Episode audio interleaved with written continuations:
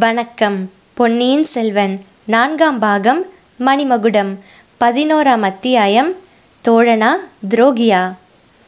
மணிமுத்தா நதி வெள்ளாற்றல் கலக்கும் வனப்பு வாய்ந்த இடத்தை தாண்டி ஆதித்த கரிகாலனும் அவனுடைய தோழர்களும் பரிவாரங்களும் வந்து கொண்டிருந்தார்கள். முதல் நாள் இரவு திருமுதுகுன்றத்தில் இளவரசருக்கு நடந்த உபச்சாரங்களை பற்றியும் அந்த க்ஷேத்திரத்தில் நடந்து கொண்டிருந்த ஆலய திருப்பணியை பற்றியும் அவர்கள் பேசிக்கொண்டு வந்தார்கள். திருமுதுகுன்றத்தில் சுந்தரமூர்த்தி நாயனார் செய்த காரியம் எனக்கு ரொம்ப பிடித்திருக்கிறது என்றான் பார்த்திபேந்திரன். எதை பற்றி சொல்கிறாய் என்று ஆதித்த கரிகாலன் கேட்டான். கிழவியை பாடமாட்டேன் என்று சொன்னதைத்தான். அது என்ன? எனக்கு தெரியாதே. விவரமாகச் சொல் என்றான் ஆதித்த கரிகாலன். சுந்தரமூர்த்தி நாயனார் க்ஷேத்திர யாத்திரை செய்து கொண்டு வந்த பொழுது திருமுதுகுன்றம் என்னும் விருத்தாச்சலத்துக்கு வந்தார். வழக்கம் போல் அந்த ஊர் சிவாலயத்துக்கு சென்றார். பட்டர்கள் நாயனாருக்கு சுவாமி தரிசனம் பண்ணிவித்து எங்கள் ஊர் இறைவன் பேரிலும் பதிகம் பாடி அருள வேண்டும் என்று கேட்டுக்கொண்டார்கள் பார்ப்போம் இந்த ஆலயத்தில் உள்ள சுவாமியின் பெயர் என்ன? என்று சுந்தரர் கேட்டார். திருமுதுகுன்றம் என்ற பெயரை கொண்டு அந்த சிவாலயத்தில் உள்ள சுவாமிக்கு விருத்த கிரீஸ்வரர் என்று பெயர் சூட்டியிருந்தார்கள் பட்டர்கள். அந்த பெயரை சொன்னார்கள். நாயனாரின் முகம் சுருங்கிற்று. போயும் போயும் கிழவரையா பாட வேண்டும்? என்று மனத்தில் எண்ணிக்கொண்டு போகட்டும் அம்மன் பெயர் என்ன? என்று வினவினார். விருத்த கிரீஸ்வரி என்றார்கள் கோவில் பட்டர்கள். சுவாமிக்குத்தான் கிழவர் என்று பட்டம் கட்டினீர்கள். அம்மனையும் கிழவையாக்கி விட்டீர்களே! கிழவனையும் கிழவியையும் என்னால் பாட முடியாது போங்கள் என்று சொல்லிவிட்டு சுந்தரமூர்த்தி நாயனார் கோபமாக கோவிலை விட்டு கிளம்பிவிட்டார். சுந்தரமூர்த்தி நாயனாரால் பதிகம் பாடப்பெறாவிட்டால் தங்கள் ஊர் ஆலயத்துக்கு மகிமை ஏற்படாது என்று பட்டர்கள் கருதினார்கள். ஆகையால் ஆலயத்தில் இன்னொரு அம்மனை பிரதிஷ்டை செய்து பாலாம்பிகை என்று பெயர் சூட்டினார்கள்.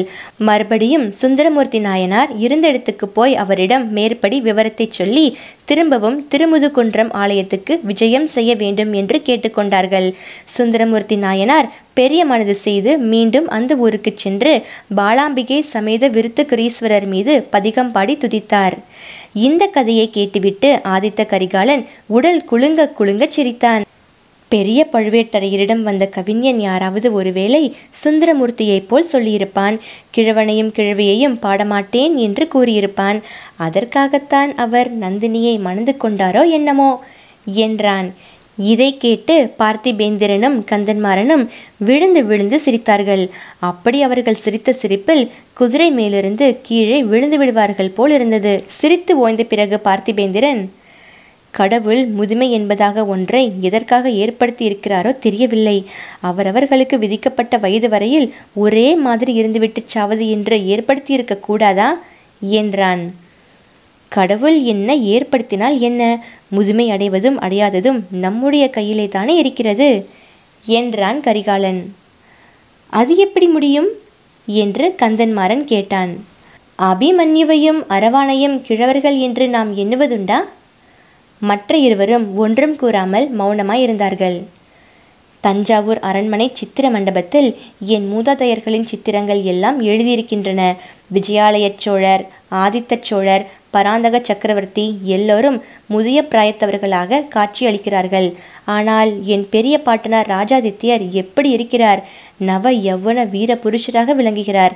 ராஜாதித்தர் இளம் வயதில் இறந்து போனார்.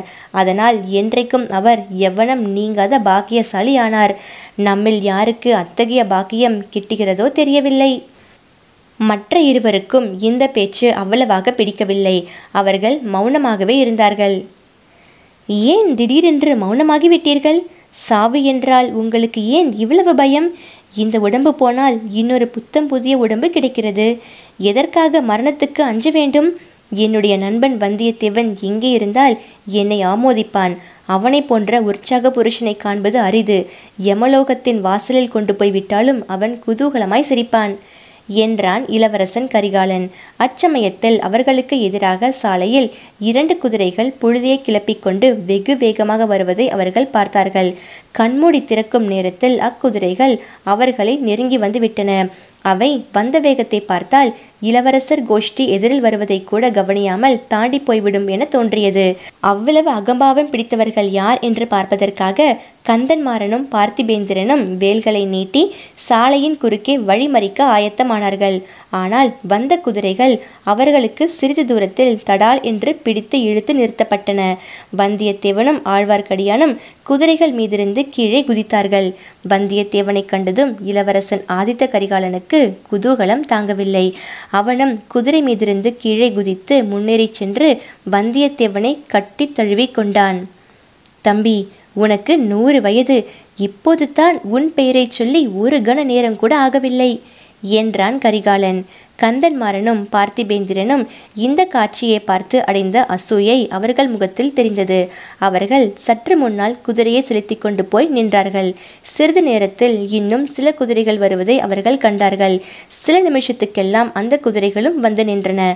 அந்த குதிரைகளின் மீது வந்தவர்கள் கடம்பூர் ஆள்கள் என்பதை கந்தன்மாறன் கவனித்தான். அவர்களிடம் நெருங்கிச் சென்று விவரம் கேட்டான். பின்னர் இளவரசன் ஆதித்த கரிகாலனிடம் வந்தான்.